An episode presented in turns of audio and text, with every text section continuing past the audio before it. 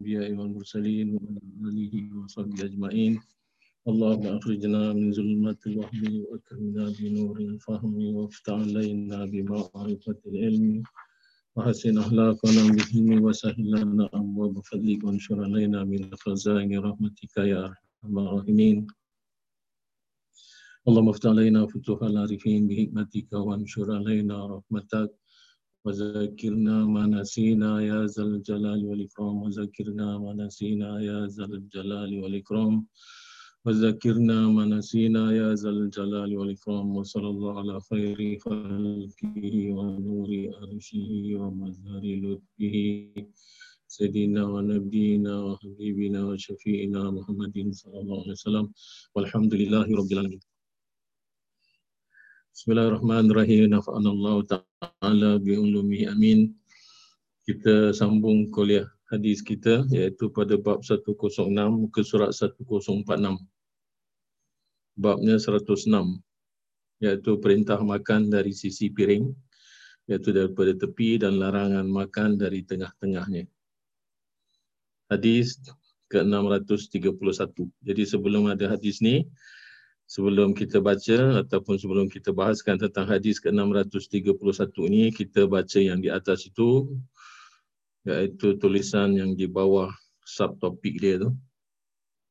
Berkenaan dengan hal ini, sabda junjungan Nabi besar kita Muhammad sallallahu alaihi wasallam telah bersabda iaitu wakul dan makanlah mimma yalik dan makanlah yang dekat-dekat denganmu. Jadi macam mana yang sudah kita bahaskan pada kuliah-kuliah yang lalu iaitu salah satu daripada adab makan adalah makan jangan gelojoh.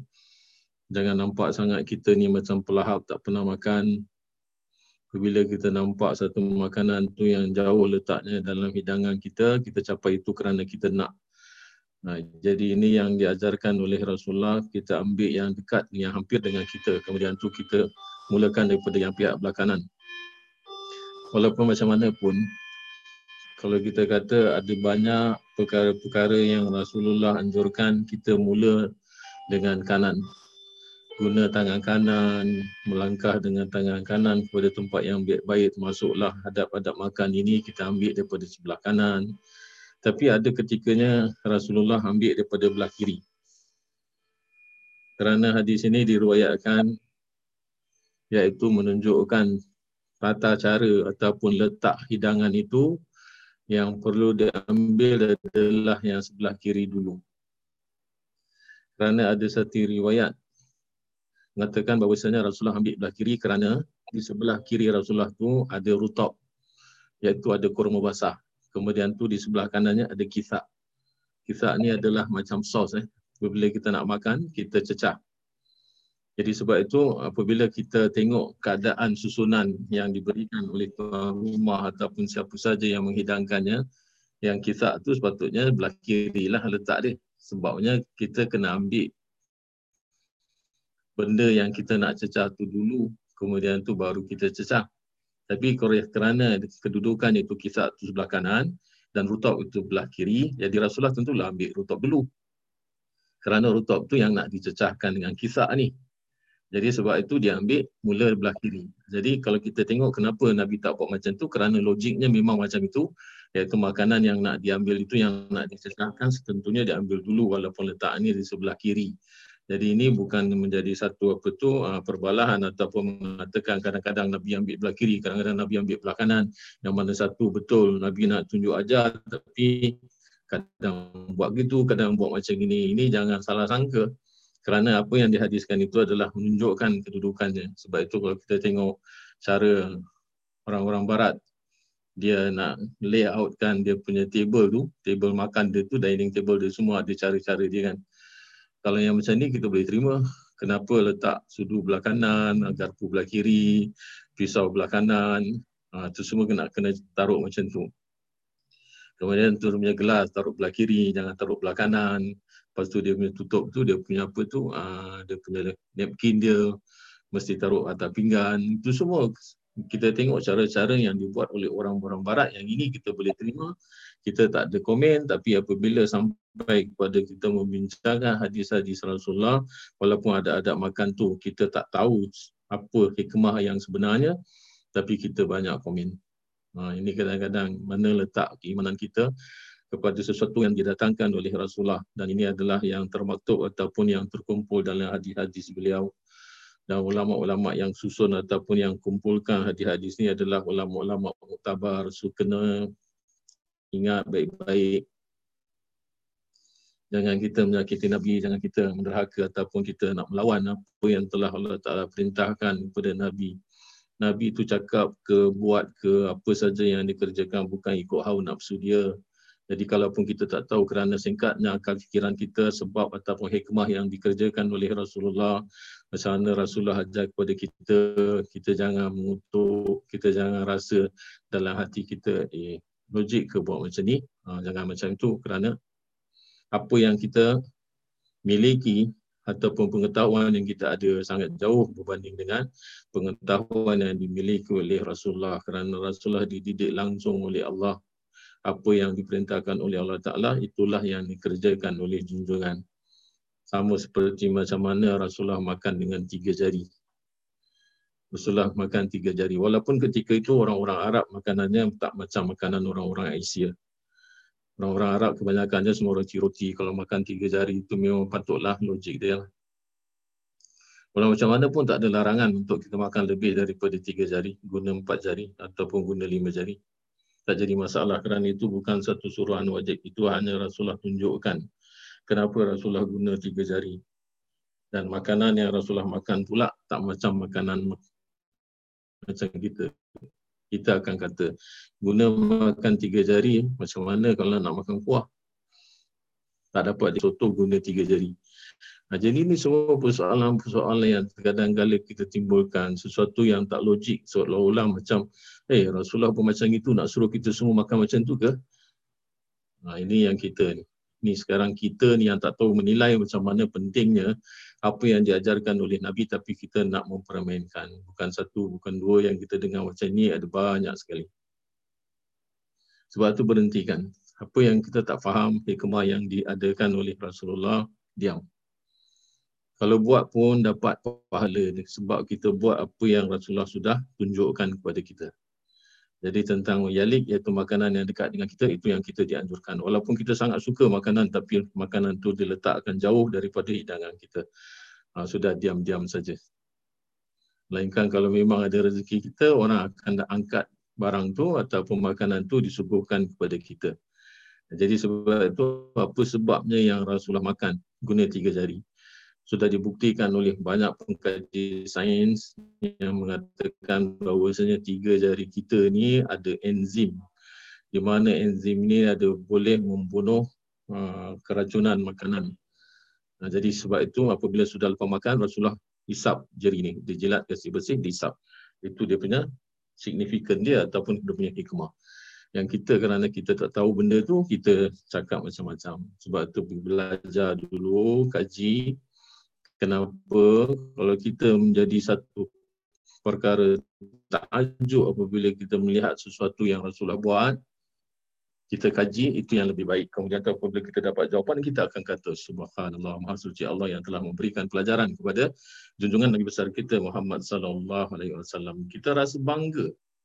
Kita rasa lega di dalam hati kita. Oh inilah sunnah yang sebenarnya. Inilah yang kita dianjurkan untuk melakukannya. Tetapi tak dah itu satu wajib ha, kita boleh guna makan apa pun. Pakai garpu ke pakai sudu tapi itulah fadilat dia akan tak samalah. Tak ada larangan untuk makan pakai sudu atau makan pakai garpu ataupun guna pisau apa sebagainya tak tak jadi larangan. Kerana memang walaupun Rasulullah tak guna macam tu tetapi ha, Rasulullah pun tak suruh. Maknanya tak dia melarang kita tak boleh guna sudu ataupun garpu kita tinggalkan yang pertama tadi. Kita masuk kepada hadis ke-631 wa ani Abbas radhiyallahu anhu. Oh ini adalah anak Sayyidina Abbas eh. Oh, saya ingatkan dia anak Sayyidina Umar. Dia anak Sayyidina Abbas. Jadi Sayyidina Abbas ni Abdullah ni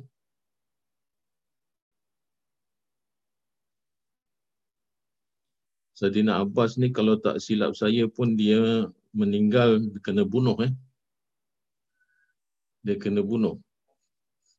sama ada Abdullah bin Abbas ataupun Abdullah bin Umar.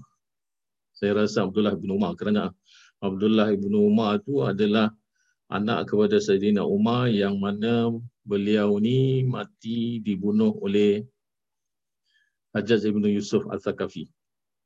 Hajjaj ibn Yusuf Al-Thaqafi ni dia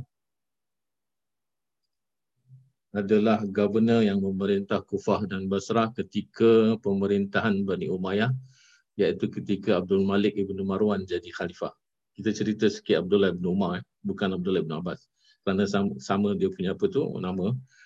Kerana saya teringat kenapa eh, kita nak menceritakan Abdullah ibn Abbas eh, bersangkutan dengan Abdullah ibn Umar.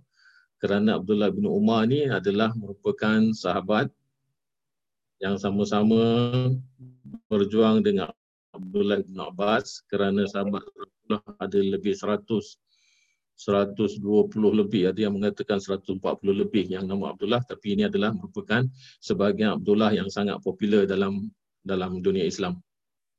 Iaitu Abdullah bin Umar, Abdullah bin Abbas, Abdullah bin Mas'ud.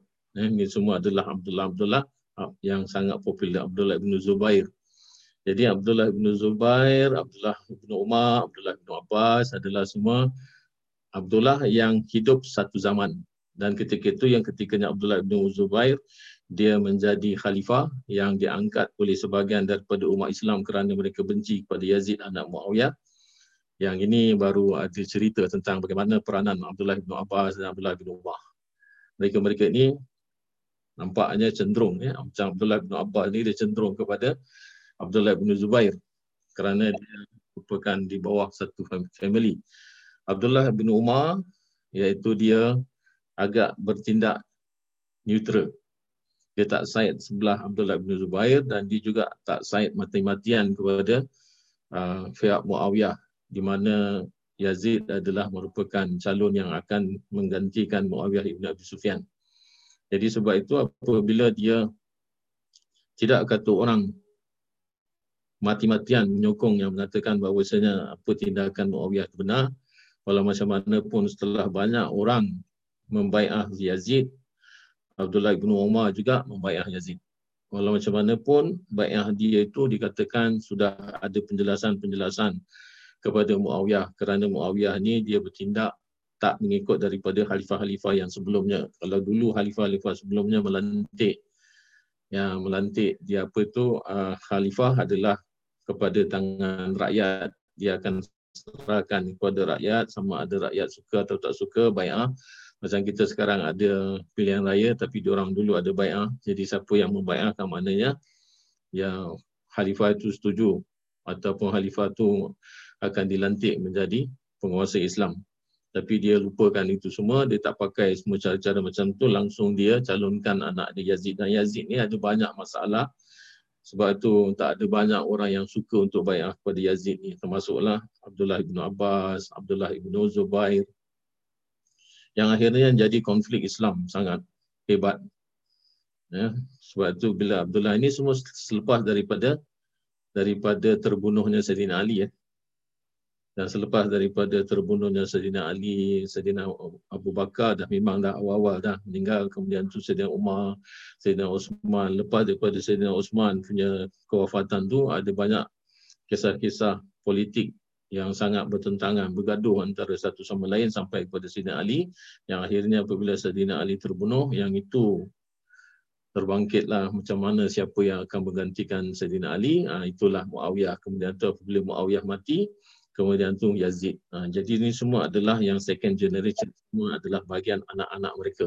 Iaitu Sayyidina Abbas punya anak Abdullah. Jadi Abdullah ni uh, dia selalu menyokong Abdullah bin Zubair. Walaupun ketika itu banyak ulama-ulama sejarah mengatakan bahawasanya pelantikan Bai'ah Yazid dengan Bai'ah Abdullah bin Zubair. Bai'ah Yazid itu lebih banyak orang Walaupun caranya tu Muawiyah tu telah memberikan menyogok wang untuk mereka membai'ah Yazid. Tapi kalau kita tengok number of people yang bai'ah kepada Yazid lebih banyak daripada Abdullah bin Zubair. Kemudian tu Yazid ini dibai'ah lebih dulu daripada Abdullah bin Zubair.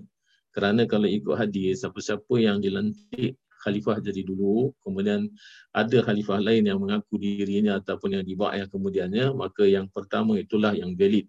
Yang kedua itu tidak valid. Ha, jadi persengketaan ini berlaku sampailah Abdullah Ibn Abbas masuk campur. Bukan masuk campur sebenarnya tetapi dia adalah merupakan keluarga yang sebahagian daripada Abdullah Ibn Zubair bagi nasihat.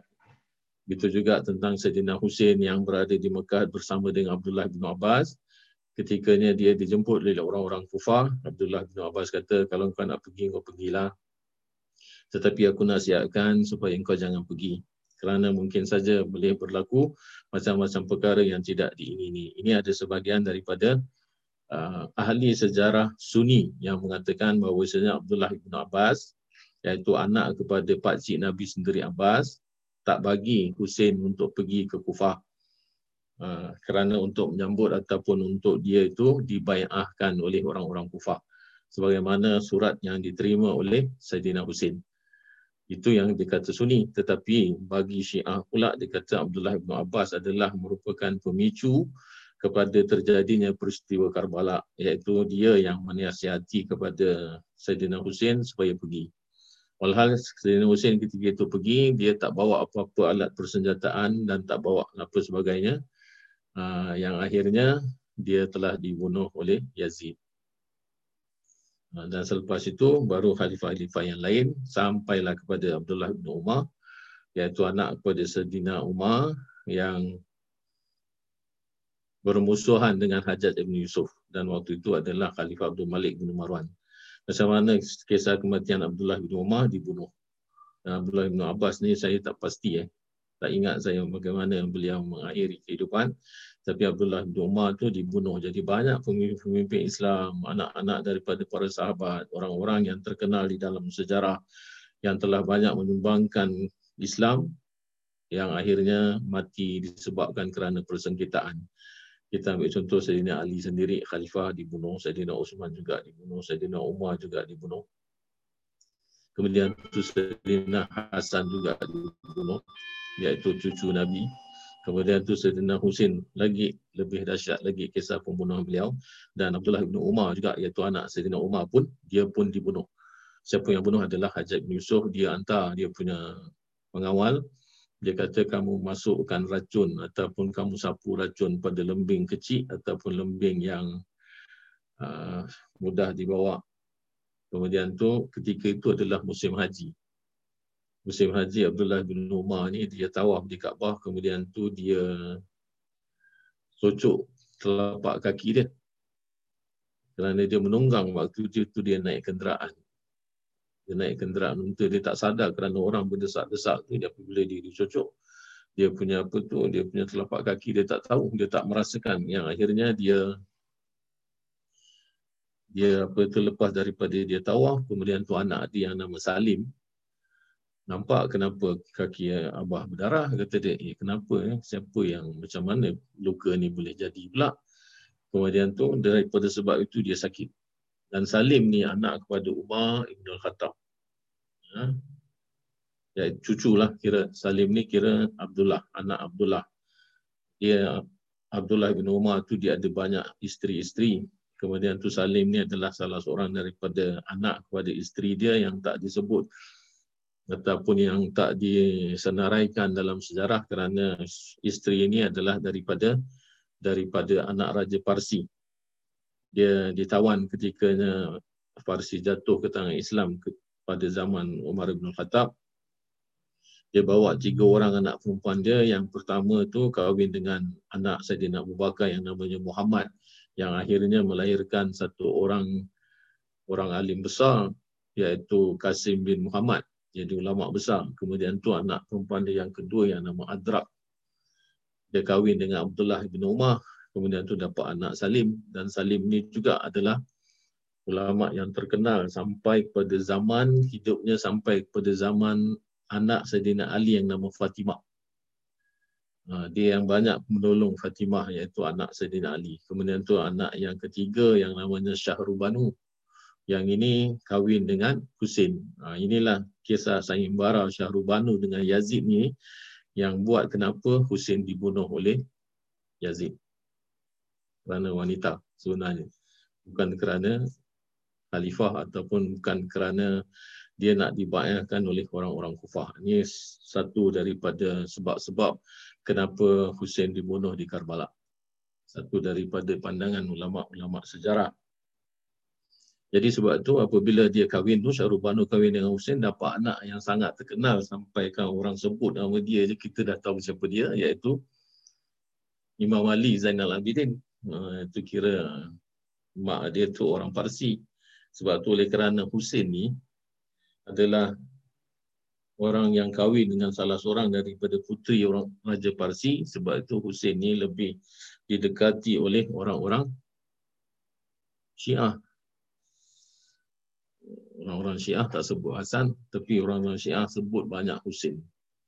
Nah, itu kisah yang bersangkutan pada zaman Abdullah bin Abbas. Dan Abdullah bin Abbas ni terkenal juga dengan orang yang paling andal dia itu mentafsirkan ayat-ayat Al-Quran kemudian tu dia adalah yang sangat tawaduk sampaikan kalau di Madinah tu dia tak nak naik kenderaan sebabnya kerana apa? Dia kata aku malu ataupun aku menghormati jasad yang ada di dalam bumi Madinah yang sangat mulia iaitu tidak lain adalah junjungan Nabi besar kita Muhammad sallallahu alaihi wasallam yang akhirnya ketika beliau meninggal dunia beliau minta dikuburkan jauh uh, iaitu di Tanim eh kalau tak silap saya. Taif Taif bukan Tanim Taif.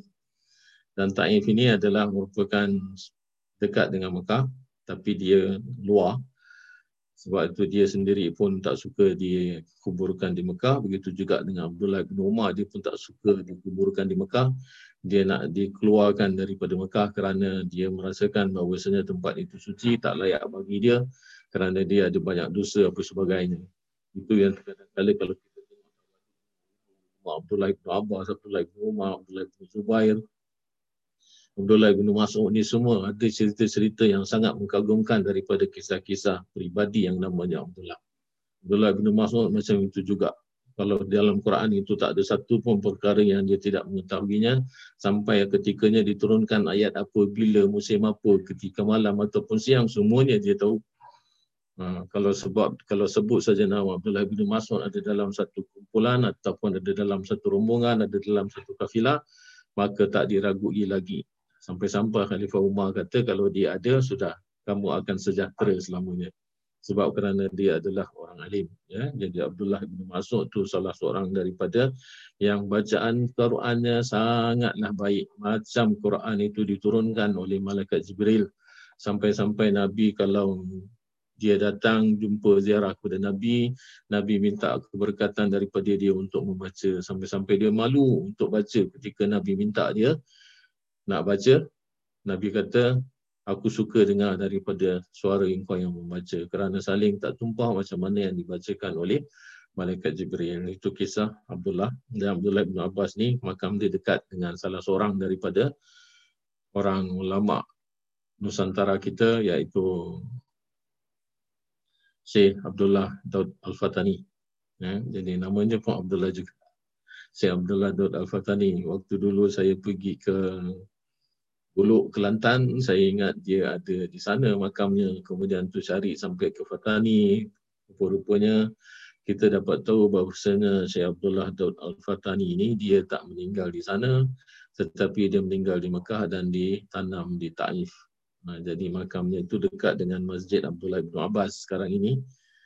Dan tadi Abdullah bin Umar, dia punya makam tu dekat dengan tak berapa jauh daripada, dia masih dalam kota Mekah juga.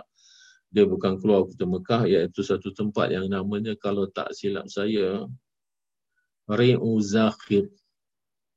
Uh, itu ada dalam YouTube, ada orang tunjukkan makam dia tu yang campur dengan makam orang-orang muhajirin tapi sudah didirikan tembok. Sekarang ini masih ada lagi boleh diziarahi tapi tak boleh masuk. Ya, tak boleh masuk dalam kawasan pemakaman tu. Dia boleh hanya diziarah daripada luar saja.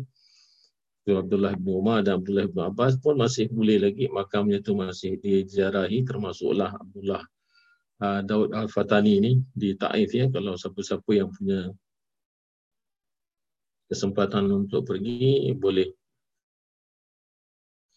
Kerana kalau ke musim haji memang kita tak dapat pergi melainkan kita dapat permit haji ni pasal kita tak ada pasport. Kita kena ambil pasport minta pasport dia baru kita dapat surat izin.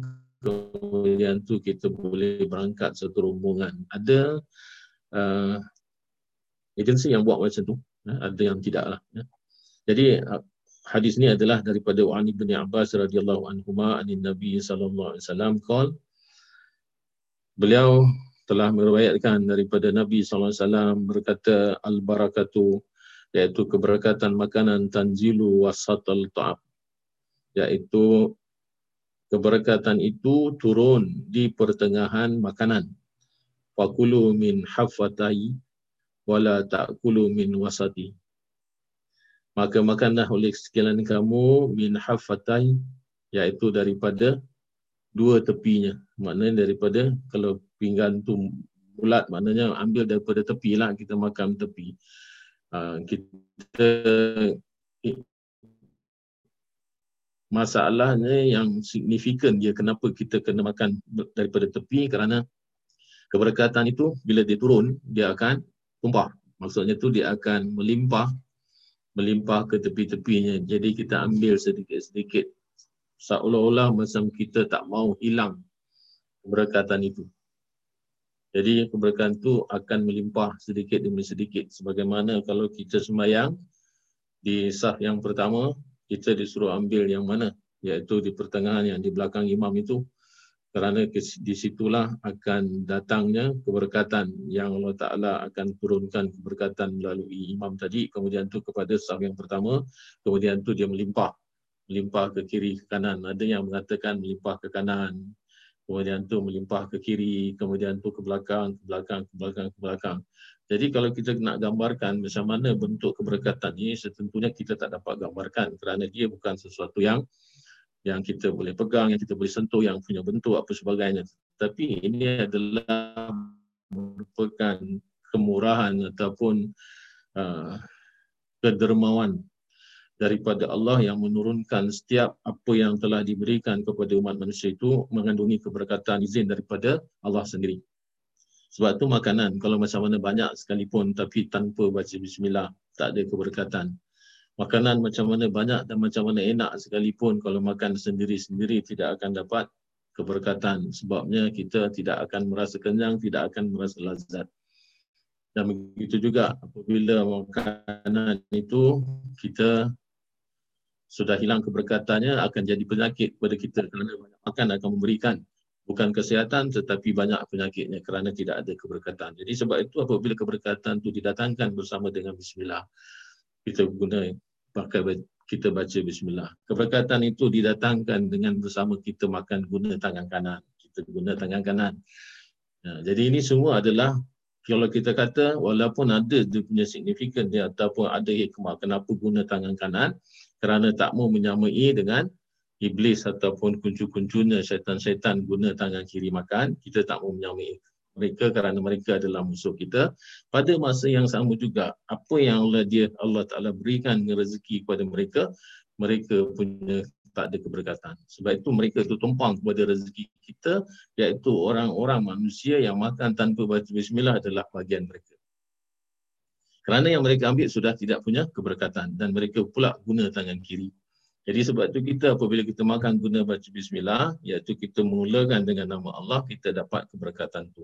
Yang itu yang kita makan yang memberikan kesihatan kepada kita, yang memberikan kekuatan untuk kita bangun malam, untuk kita solat apa sebagainya. Itu satu perkara. Kemudian tu perkara yang sekarang yang kita sedang bahaskan adalah turunnya keberkatan itu melalui tengah tengahnya. Kemudian tu dia melimpah. Jadi kita cedok sikit, sikit, sikit, sikit. Seolah-olah macam kita sayang. Kita tak mahu benda tu cepat-cepat habis. Kalau kita ambil daripada pertengahannya, sudah tak melimpah lagi kerana sudah menunjukkan kita punya keserakahan. Sebab itu tertib makan, kita tengok macam makan sikit daripada tepi. Kalau kita ambil daripada tengah, Tosah kata, Tosah kata adab ini daripada segi agama melihatnya tetapi daripada orang-orang yang punya tamadun dalam kita punya masyarakat sendiri kalau kita cukup tengah-tengah sudah menunjukkan bagaimana gelojohnya kita dalam soal makan. So tak payah lagi nak guna dalil-dalil daripada agama. Kita tengok daripada sikap manusia itu sendiri iaitu budaya manusia itu sendiri. Kalau dalam kalau dalam apa itu uh, dalam hidangan dalam majlis makan kita buat macam tu. Orang pun jijik nak tengok kita. Sebabnya sebabnya makanan tu kan sepatutnya. Kalau makan kalau kita duduk sama-sama makan tu kita yang kita ambil itu guna tangan kita tu yang sebelah kita saja. Kalau kita capai sana capai sini orang tengok tu dia ini punya tangan capai sana capai sini. Orang makan pun jadi geli lah. Maksud geli tu kerana apa? Kerana tangan kita tak ada adab. Ha. Kadang-kadang sudahlah engkau bagian kau kau ambil sudahlah jangan campur dengan orang lain jadi kadang-kadang kita akan buat orang lain jijik tengok kelakuan kita. Ha, jadi itulah yang dimaksudkan dia katanya iaitu makan daripada tepi-tepi fakulu min hafatahi. Iaitu mula daripada tepi wala takulu min wasatihi adalah menunjukkan kerana kita punya keserakahan. Cepat-cepat kita ambil yang tengah-tengah sudah sudah tidak ada keberkatan lagi kerana yang diturunkan itu sepatutnya adalah orang yang punya adab makan. Tetapi diturunkan keberkatan itu kepada orang yang tidak punya adab makan, akhirnya cepat dia hilang. Ha, itu yang dimasukkan oleh hadis ke-631. Jadi jaga adab makan untuk memberikan kesihatan kepada tubuh badan kita dan untuk memberikan dia itu baik bagi kita. Eh, kerana apa yang kita tak nampak sebagai hikmah yang zahir terkadang kala dia kecil-kecil benda-benda kecil-kecil ni yang kita rasa macam tak ada benda tetapi dia sebenarnya ada benda. Hadis yang ke-632 wa'an Abdullah bin Busrin radhiyallahu an. Siapa nama gelaran beliau ni dia juga terkadang kala disebut sebagai Abu Sufyan ataupun Abu Busrin. Beliau adalah yang masuk Islam ketika dalam dakwah awal perkembangan Islam iaitu dia termasuk orang-orang yang golongan pertama masuk Islam. Dan beliau masuk Islam ini bukan seorang diri saja beliau ada saudara-saudara yang lain iaitu sebagai yang dinamakan Atia yang ada kata Su'amah dan beliau ini adalah yang telah didoakan oleh Nabi. Satu ketika Nabi bertemu dengan Abdullah ibn Busri ini nama Abdullah juga sahabat Rasulullah. Jadi banyak nama Abdullah dalam riwayat-riwayat hadis dan Abdullah ni nama favorite. Orang-orang Arab malah sebelum Islam juga orang banyak nama Abdullah iaitu nama bapa Nabi sendiri pun Abdullah juga. Jadi Abdullah bin Busri ni dia didoakan oleh Nabi, Nabi pegang kepala dia, dia kata wahai Abdullah, kamu ini akan hidup panjang umur, akan hidup lama. Satu abad kata Nabi. Satu abad maknanya 100 tahun. Dan dia ni ada ada kutil kat muka eh. Ada kutil kat muka. Jadi kutil ni macam kita kutil macam apa tu? Uh, siapa ada tengok gegar Ganza yang dia punya dia punya apa tu judge tetap dia tu Datuk Ramli MS tu kan dia ada tak lalat dekat muka dia kan. Tak lalat macam tak lalat hidup orang kata tu. Tak lalat hidup dia besar. Ha, jadi tak lalat ni besar-besar-besar dia jadi macam kutil lah hitam macam kata orang coklat chip lah. Jadi dia ada tu. Kemudian tu bila Nabi doakan Nabi kata salah satu tanda daripada engkau akan mati. Walaupun kau akan hidup lama, ikut hidup panjang umur, tapi salah satu daripada tanda yang kau ni akan mati adalah dengan hilangnya kutil kau maknanya kutil tu barangkali tercabut ke ataupun dia mati lama-lama dia hilang ke wallahu alam. Tapi itulah yang diberitakan oleh nabi yang memang akhirnya kejadian itu benar-benar berlaku iaitu beliau wafat pada tahun 88 Hijriah. Usianya 100 tahun. Ada yang mengatakan 96 tahun ada yang mengatakan 98 tahun. Nah, jadi keseluruhannya tu hampirlah 100 tahun. Dan beliau ini meninggal pada masa zaman Khalifah Sulaiman Ibnu Abdul Malik. Ha, jadi Abdul Malik Ibnu Marwan, anak dia, over lah, iaitu daripada Walid. Yang pertama, anak pertamanya, pertamanya Abdul Malik adalah Walid. Walid menjadi khalifah, lepas dia mati, dia tak taruh anak dia, tetapi adik dia ambil, iaitu Sulaiman Ibnu Abdul Malik. Dan Sulaiman Ibnu Abdul Malik ni lah yang ketikanya dia mati, dia berpesan, jangan bagi ke anak aku. Dia kata bagi kepada Umar Ibn Abdul Aziz. Umar Ibn Abdul Aziz ni adalah cicitnya Sayyidina Umar. Beliau adalah daripada keturunan anak Sayyidina Umar yang namanya Asim. Asim ni kahwin dengan satu orang kampung ataupun orang desa Ketika itu Sayyidina Umar jadi khalifah, dia merayap ataupun dia itu keluar malam, dia cari penduduk-penduduk dia yang susah-susah. Kemudian tu dia menyamar lah. Dia menyamar jadi orang biasa. Orang tak kenal dia siapa dia, dia Sayyidina Umar, orang tak kenal malam hari. Jadi dia tengok siapa-siapa yang ada kesusahan apa sebagainya. Kemudian tu dia mendekati satu rumah pada malam hari itu hampir-hampir cukup menjelang subuh kemudian tu mak dia kata dalam rumah tu tinggal dua orang ada dia dengar dialog dua orang satu perempuan satu perempuan muda satu perempuan tua dia kata mak dia kata ah, kita campurkan susu ni dengan air jadi dapat banyak sikit jadi kalau dapat banyak kita jual pun ada lebih sikit lah untung kita tapi kata anak perempuan ni dia kata benda tu tak baik kan kita campur-campur dengan air jadi susu tu dah campur dengan air walaupun nampak banyak tapi dia telah kita dah telah menipu orang. Kalau khalifah tahu bagaimana? Dia kata khalifah takkan malam-malam macam ni dia nak datang ke rumah kita. Tak adalah khalifah dengar. Tapi kalau pun khalifah tak tahu tapi Tuhan yang dipercayai oleh khalifah tentunya nampak kata Jadi dialog ini Sayyidina Umar dengar. Dengar kat luar. Kemudian tu dia kata inilah perempuan yang ada jiwa takwa yang sangat dikendaki iaitu dia nak perempuan ni jadi menantu dia jadi dia balik balik jumpa keluarga dia waktu tu Asim ni adik kepada Abdullah bin Zubair eh, Abdullah bin Umar dia belum kahwin. Dia kata kau kahwin dengan perempuan ni. Perempuan ni adalah perempuan takwa. Dia kahwin kemudian tu dapat anak nama Laila. Laila ni yang kahwin dengan Abdul Aziz. Dapat anak nama Umar Ibnu Abdul Aziz yang jadi khalifah ke-8 kalau tak silap saya khalifah ke-8 Bani Umayyah. Dan pemerintahan dia tu sama serupa dengan pemerintahan bapa dia Sayyidina Umar sebab tu orang kata Umar Ibnu Abdul Aziz ni dia termasuk kepada khulafa Ur-Rashidin yang kelima. Walaupun zaman dia jauh berbeza. Kita terkadang kala baca baca dalam sejarah ni kita kita pelik macam mana dia pula boleh masuk dalam dalam senarai Khalifah Abu Rashidin walhal dia punya masa jauh eh jauh daripada khalifah yang empat.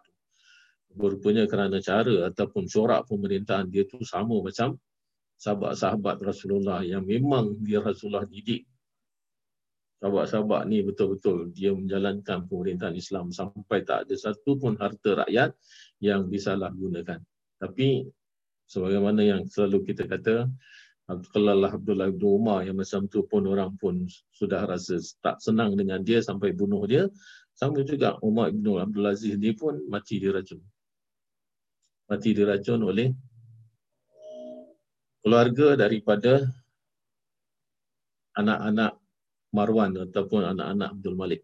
Ha, jadi ini semua yang nak akan pemerintahan itu nak yang nak akan jawatan khalifah dia bunuh Umar ibn Abdul Aziz ni dia upah tukang gaji dia taruh racun pada makanan dia yang akhirnya dia sakit kemudian tu dalam perjalanan dalam perjalanan nak balik uh, Madinah kalau tak silap saya atau nak balik Damsyik eh, nak balik Damsyik daripada tempat yang dia diracun tu kemudian tu dia mati di pertengahan jalan dan dia dikuburkan sampai sekarang pun orang tak tahu kubur dia kat mana tak ada cerita tentang di mana makam Umar Ibn Abdul Aziz. Walhal dia adalah orang yang paling banyak ikut contoh daripada apa yang sudah diajarkan oleh Rasulullah. Sampaikan oleh sebab kejujuran dia, dia hidup.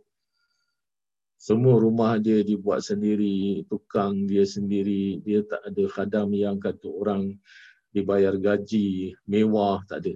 Dia makan pun macam makanan yang sangat sederhana isteri-isteri dia pun gitu tak ada pakai barang kemas apa sebagainya. Kita tengok macam mana dia punya keistimewaan tu. Yang akhirnya ini Abdullah bin ini yang hidup pada zaman beliau tu dia sempat lihat sempat lihat macam mana pemerintahan Sulaiman ibn Abdul Malik.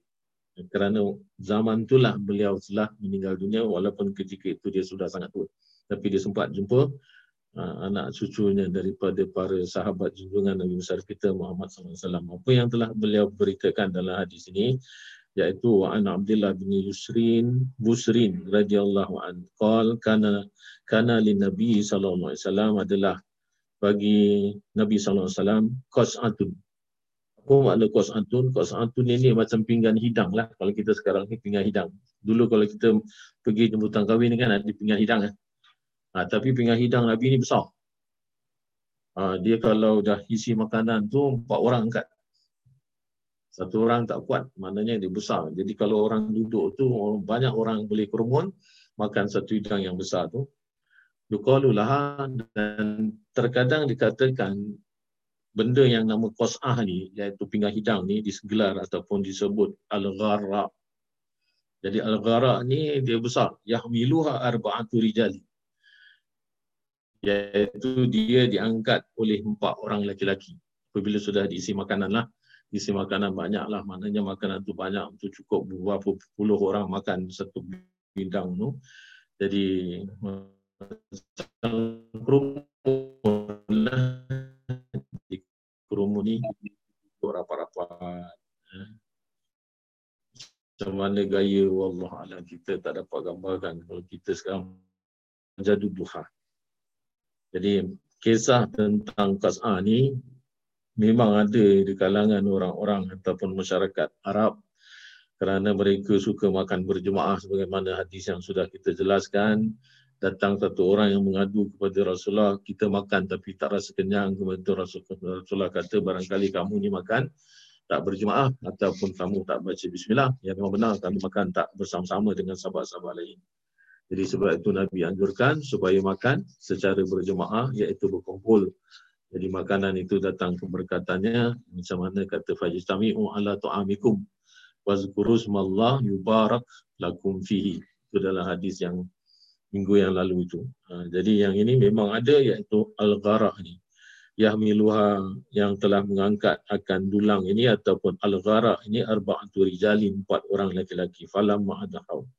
Dan ketika itu apa yang diceritakan oleh Abdullah bin Busrin ini maka tatkala adhaw mana adhaw ni adalah daripada perkataan duha duha adalah menunjukkan waktu masa masa dua tu iaitu matahari naik sepenggalah. Kemudian tu dalam lebih kurang 18 minit ataupun 20 minit daripada terbitnya matahari.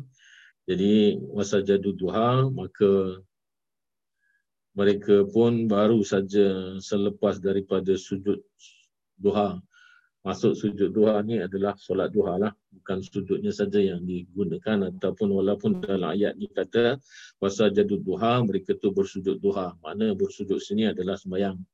Kerana sujud tu tak dibuat ataupun tidak dikerjakan anytime ataupun sembarang-sembarang saja malah apa yang sujud itu biasanya ada di dalam solat. Melainkan sujud syukur itu memang dibuat di luar daripada solat pun boleh. Tapi sini jelas-jelas dikatakan sebagai puasa jadud duha iaitu lepas bersujud. Uh, dan kami pun bersujud puasa jadu makna lepas uh, setelah sujud eh maknanya sajadu ni adalah merupakan fi'il madi. Jadi telah kami habis sembahyang duha artinya begitu atau datang bitil kal qas'ah dengan dulang ni. Qas'ah ni dulang besar yakni waqad surida fiha. Yakni sungguh apa yang ada di dalam di dalam dulang itu adalah surida. Surida ni adalah jenis makanan yang dinamakan sarid. Sarid ni adalah bubur yang dicampur daging lah. Uh, ada kadang-kala dia ada masak sikit cair ada kadang-kala kalau dia punya apa tu dia punya daging itu banyak bubur dia tu akan jadi pekat ya. Jadi pekat tu macam kita tengok macam apa makanan Itali nama apa lasagna ke apa tu. Ha, makanan macam itulah kalau kita kata tarik tu. Ini makanan orang-orang Arab eh. Kerana orang-orang Arab ni ada banyak sedap-sedapnya. banyak sedap-sedap. Saya dulu masa dekat Mesir tu dulu saya sangat suka makan kebab yang diorang bungkus dengan daun anggur. Saya sampai suruh Yasir punya mak masak tu. Waktu saya nak balik saya cakap saya nak makan tu lagi. Jadi minta dia masak tu. Dia daging tapi dia macam panggang gitu. Lepas tu dia bungkus. Dibungkus dengan apa daun anggur. Wah makan oh, sedap betul tu. Kalau tak makan nasi tu makan tu aja pun oh, sudah cukup lazat. Jadi sarit adalah salah satu daripada nama makanan fiha iaitu pada qas'ah iaitu pada dulang tersebut. Faltafu maka mulalah berkerumun. Semua orang-orang yang ada di situ mula berkerumun alaiha di sekitaran kas'ah ataupun di sekitaran gharak di sekelilingnya lah. Falamma kasuru maka tak kala semakin banyak. Jasa jasa ni adalah cara duduk. Okey. Cara duduk di lantai kerana nabi tak duduk atas kerusi So jasa ni makna duduk. Macam mana Nabi duduk jasa ni? Iaitu Nabi duduk dia punya kaki tu dia berdiri kan? Macam gini. Kemudian tu Nabi duduk atas tumit. Duduk rapat Nabi duduk atas tumit. Jadi duduk macam tu memang tak selesa kan? Ha, ini yang dikatakan sebagai jasa. Dia duduk atas lantai ni ada macam-macam dia ada duduk itkak. Itkak ni dia duduk relax. Dia duduk relax atas lantai ya, bukan atas kerusi, duduk relax. Dan makna daripada itkak ni ada ulama-ulama uh, bahasa kata dia duduk yang paling menyenangkan yang mana kalau hidangan datang dia boleh makan banyak. Maknanya duduk dia tu selesa sama ada duduk menyandar di dinding ataupun dia duduk menyandar di apa di amben. Ha, tapi dia duduk memang relax. Termasuklah duduk yang kita biasa duduk di lantai duduk bersila. Ha, itu pun ulama kata adalah duduk itikaf. Iaitu duduk yang memang relax kalau kita makan memang kita boleh makan banyak. Dan duduk yang macam ni nabi tak buat. Nabi kata aku tak akan duduk yang selesa yang sampai aku boleh makan banyak. Lepas tu ada duduk satu duduk nama Ika. Ika ni salah satunya adalah jasa ni lah. Ha, iaitu duduk yang kalau jasa ni dia punya tumit tu dia dinaikkan, ditegakkan, duduk atas tumit. Tapi kalau Ika dia duduk atas telapak kaki. Ha, jadi duduk atas telapak kaki. Dan salah satu daripada cara ikak ni juga disebut sebagai Nabi duduk atas tapak kaki kiri. Kemudian tu kaki kanan Nabi tegakkan. Yang ini satu lagi cara duduk yang Nabi makan yang boleh mengurangkan makan tak rasa macam gelojoh sangat kata orang kita cepat akan rasa kenyang sebab kita punya perut tertekan. Ha, jadi itu memang tujuan dia makan jangan banyak kerana kenapa Nabi anjurkan duduk atas lantai? Macam kita makan mana ikut sunnah. Kita ikut sunnah ke makan duduk kerusi ni? Wah, duduk kerusi makan paling paling relax tau.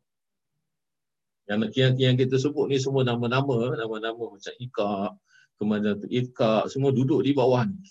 Jasa, semua duduk di bawah, duduk di lantai, tak duduk di kerusi kerana Nabi tak pakai kerusi pun. Jadi macam mana kita kata kita nak ikut sunnah, ini dia dah bukan sunnah pun. Tapi malah macam mana pun, janganlah terburu nafsu sangat. Jangan pula kita buang nanti semua kursi-kursi kerana nak ikut sunnah. Nabi tak duduk ini semua, aku buang semua, aku nak ikut sunnah. Walau macam mana pun tak ada larangan. Tak jadi apa. Pokoknya kita sendiri kontrol makan. Kalau betul-betul nak ikut sunnah, janganlah duduk kat kursi makan. Duduk kat bawah pun boleh juga. Tak masalah. Siapa nak marah dalam rumah kita sendiri. Tak jadi masalah. Ha, jadi duduk cara macam tu. Yang paling banyak Nabi gunakan duduk adalah duduk atas telapak kaki kiri, kemudian tu kaki kanannya Nabi naikkan. Nah, jadi Nabi makan macam itulah caranya Nabi makan guna lagi dengan tiga jari. Ha, ni kalau kita tengok makanan yang sebenar yang Nabi tunjukkan. Jasa Rasulullah SAW. Kemudian tu Nabi duduk cara macam tu. Fakala Arabi. Kemudian tu ada satu orang Arab Badui ni tanya, Ma hazil jalastah. Kata dia. Ha. ma hazihil jalsa. Ni apa benda ni yang kau duduk ni cara macam ni? Apa apa ni? Apa duduk ni? Kalau kalau adabnya orang-orang badui ni dia kalau dia tengok satu-satu perkara dia cepat dia tak ada kata orang lindung-lindung. Ya kalau kita tengok budaya orang-orang Arab badui ni dia selalu macam apa yang dia tak suka dia akan cakap. Dia tak akan ambil kira hati orang suka ke tak suka ke hati orang akan tergurih dengan cakap dia dia tak kisah bagi dia tu macam aku jujur honest aku tak suka aku cakap tak suka aku suka aku cakap aku suka ha, tu kalau kita tengok tu cara-cara orang-orang pedalaman daripada orang-orang Badui inilah. Dia kata mahazihil jalsa. Ini ini Rasulullah ni yang duduk macam gini dia pun tegur juga. Kalau Rasulullah SAW kemudian tu Rasulullah jawab dia Inna Allah ja'alani abdan kariman. Aku ni sesungguhnya Allah Ta'ala telah jadikan aku sebagai seorang hamba yang mulia. Kariman makna hamba yang mulia. Walam yaja'alni jabbaran anidan dan aku tidak dijadikan oleh Allah Ta'ala sebagai orang yang keras dan kasar. Nah, jadi ini kalau kita tengok, kalau kita baca ni, seolah-olah masa Nabi sindir kerana apa yang menjadi perilaku orang-orang Arab Badui memang jabbaran anidan. Mereka tu memang orang-orang yang kasar dan orang-orang yang yang kata orang yang apa tu uh, keras, perangainya keras macam mana tadi sudah kita jelaskan. Kalau dia tak suka, dia cakap terus terang dia tak suka. Dia tak kira hati orang. Aku tak suka, aku cakap tak suka. Dan orang-orang inilah yang ketika ni Islam nak naik.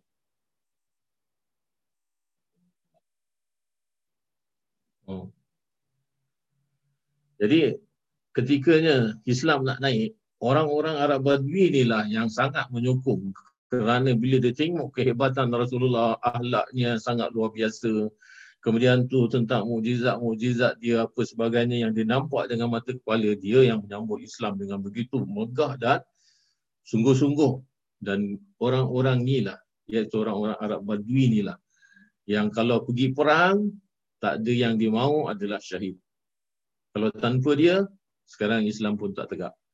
Walaupun kita kata dia kasar, ni macam mana Allah Ta'ala mengaturkan sunatullah, bukan hanya daripada orang-orang yang bertamadun saja yang mengembangkan ataupun menegakkan Islam tapi orang-orang yang macam ini juga adalah sumbangan sangat besar kepada kemajuan ataupun tegaknya Islam. Summa qal Rasulullah SAW kulu min hawalaiha. Kemudian tu berkatalah Rasulullah SAW kulu makanlah oleh sekalian kamu min hawalaiha iaitu makan daripada dua-dua tepinya wada'u zirwataha dan kamu tinggalkan. Iaitu jangan sentuh di puncaknya. Yubarak fiha. Hmm. lalu Rasulullah makanlah daripada dua sisinya biarkan. Ataupun kita jangan sentuh yang atasnya puncaknya. Zirwataha tu maknanya zirwah adalah puncaknya. Puncak makanan tu maknanya di tengah-tengahnya jadi di tengah-tengah ni kita jangan ambil dulu maknanya kita ambil yang tepi-tepi. Maknanya apabila sampai berkat tu kita pun kais. Sampai berkat tu kita pun kais macam tu. Jadi berkat tu senantiasa. Kerana sopannya kita makan Allah Ta'ala pun agaknya kalau dapat kita bayangkan macam mana terlimpahnya keberkatan makanan macam tu lah. Kelazatan dia baik kerana pada lidah kita dia mendatangkan dia mendatangkan obat kepada penyakit kita. Kadang-kadang makanan itu sendiri pun adalah merupakan obat. Nah, dan ubat-ubat itu pun datang daripada daun-daun, daripada bahan-bahan yang boleh dimakan. Kalau tidak, macam mana boleh jadi obat?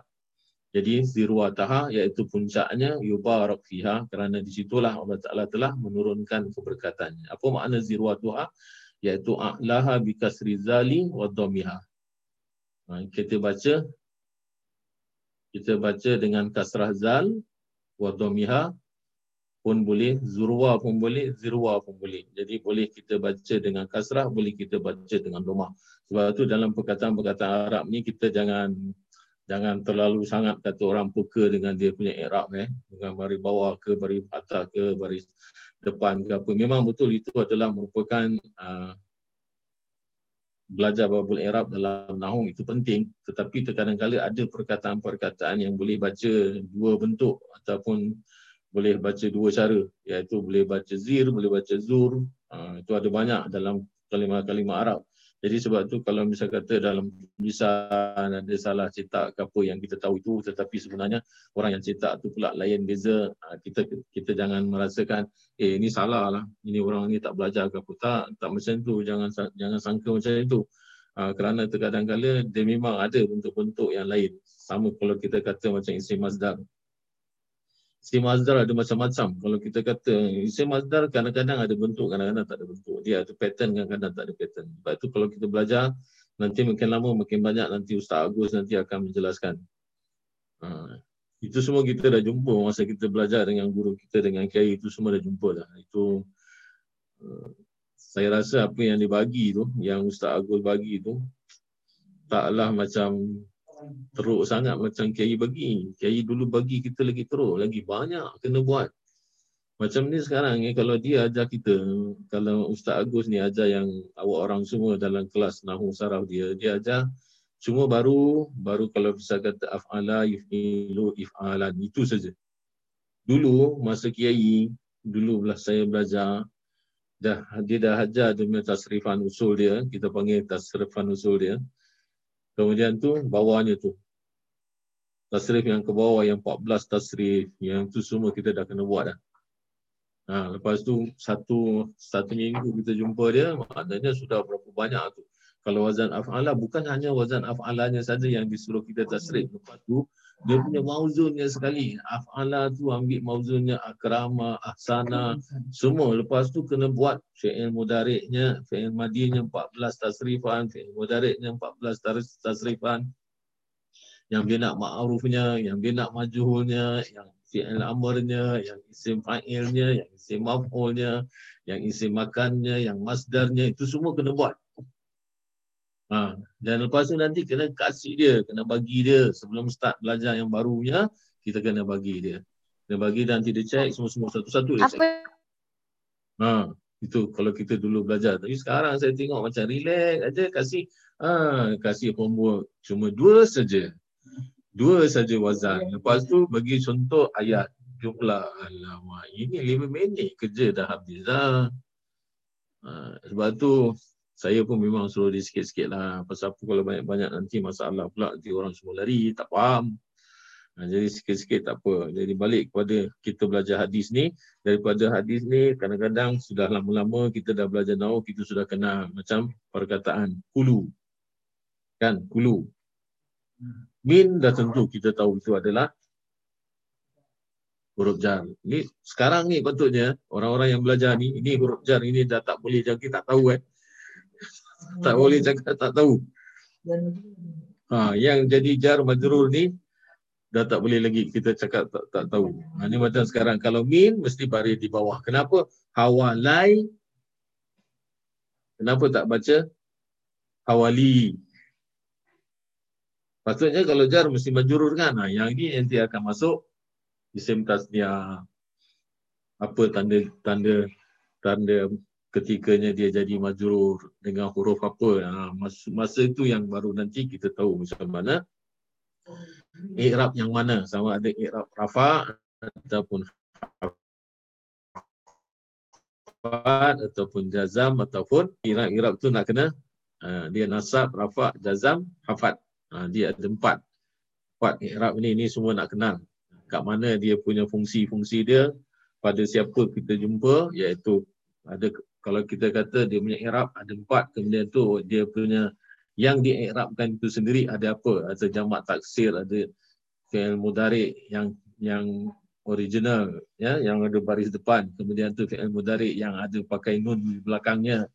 Kemudian tu jamak taksirnya jamak muannas salim jamak muzakkar salim isim yang lima fi'il-fi'il yang lima. Ha, ini semua benda-benda macam ini itulah yang dinamakan sebagai kalimah kalimah-kalimah yang akan terdapat. Jadi macam mana kita nak konstrukkan dia dalam satu jumlah dalam satu ayat. Ha, itu yang guna i'rab dia tu. Jadi kalau siapa yang dah dapat menguasai babul i'rab ni, yang lain-lain belakang-belakang menyebab tu, saya kata senang je lah. Jadi kuasa dia dekat sini ni, yang babul i'rab ni. Kalau orang tak tahu babul i'rab, orang tak boleh baca kitab. Walaupun dia tahu makna-makna dalam Arab ni dia boleh dia, dia boleh baca dan dia punya makna orang boleh dengar orang kata ya tapi dalam grammar dia dia salah. Sebabnya dia akan dia akan jadikan yang fa'il jadi maf'ul yang maf'ul jadi fa'il. Kan ini ada banyak kan kalau kita selalu dengar uh, parliament meeting parlimen meeting dalam kerajaan-kerajaan Timur Tengah eh sama ada Egypt ataupun Jordan ataupun ni ahli-ahli politik dia bukan ahli bahasa eh. Kadang-kadang dia cakap terbalik-terbalik. kadang-kadang dia nak konstruk satu ayat tu dia terbalik.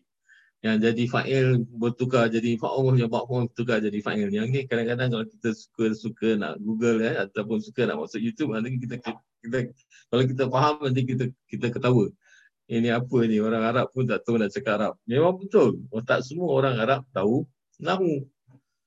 Terus jauh-jauh saya punya memang dulu belajar dalam sekolah pun orang ada belajar tapi kerana tak praktis kan biasa cakap saja ha, dia tak serupa bila kita baca. Jadi bahasa bahasa kita baca ni bahasa yang proper lah macam kita bahasa Melayu pasar dengan bahasa Melayu persuratan lain kan tak sama.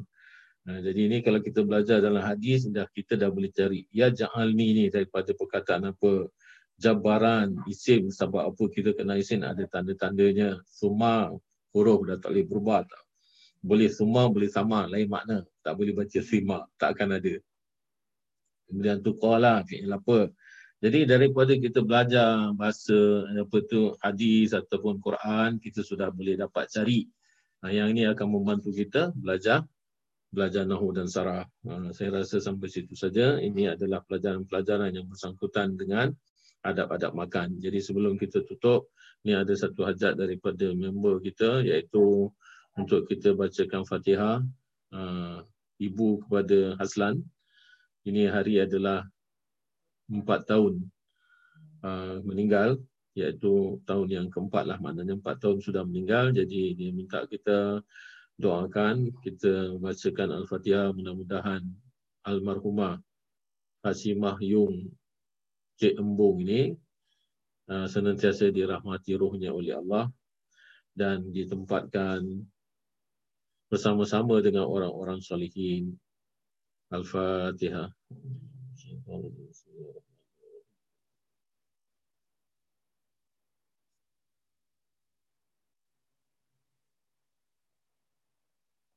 اللهم صل على سيدنا محمد صلاة تنجينا بها من جميع الأحوال والأفعال وتكفلنا بها من جميع الحاجات وتطهرنا بها من جميع السيئات وترفعنا بها عندك على الدرجات وتبلغنا بها أقصى الغايات من الخيرات في الحياة وبعد الموت وعلى آله وصحبه وسلم تسليما كثيرا برحمتك يا أرحم الراحمين سبحان ربك رب العزة عما يصفون وسلام على المرسلين والحمد لله رب العالمين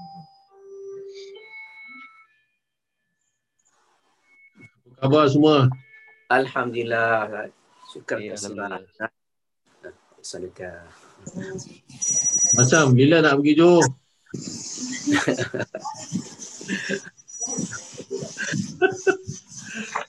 Saya kan nak pergi Johor semua orang senyum eh. Macam tak tak confident. Eh? Tak confident. Bila akan buka eh? Tak tahu. Tahu ada dengar berita tak? Bersara. Ha? Dua tahun lagi kan? Oh, oh macam itu eh. Kalau tak salah. Ya. Apalah eh. Biarkanlah masa tu berlalu eh.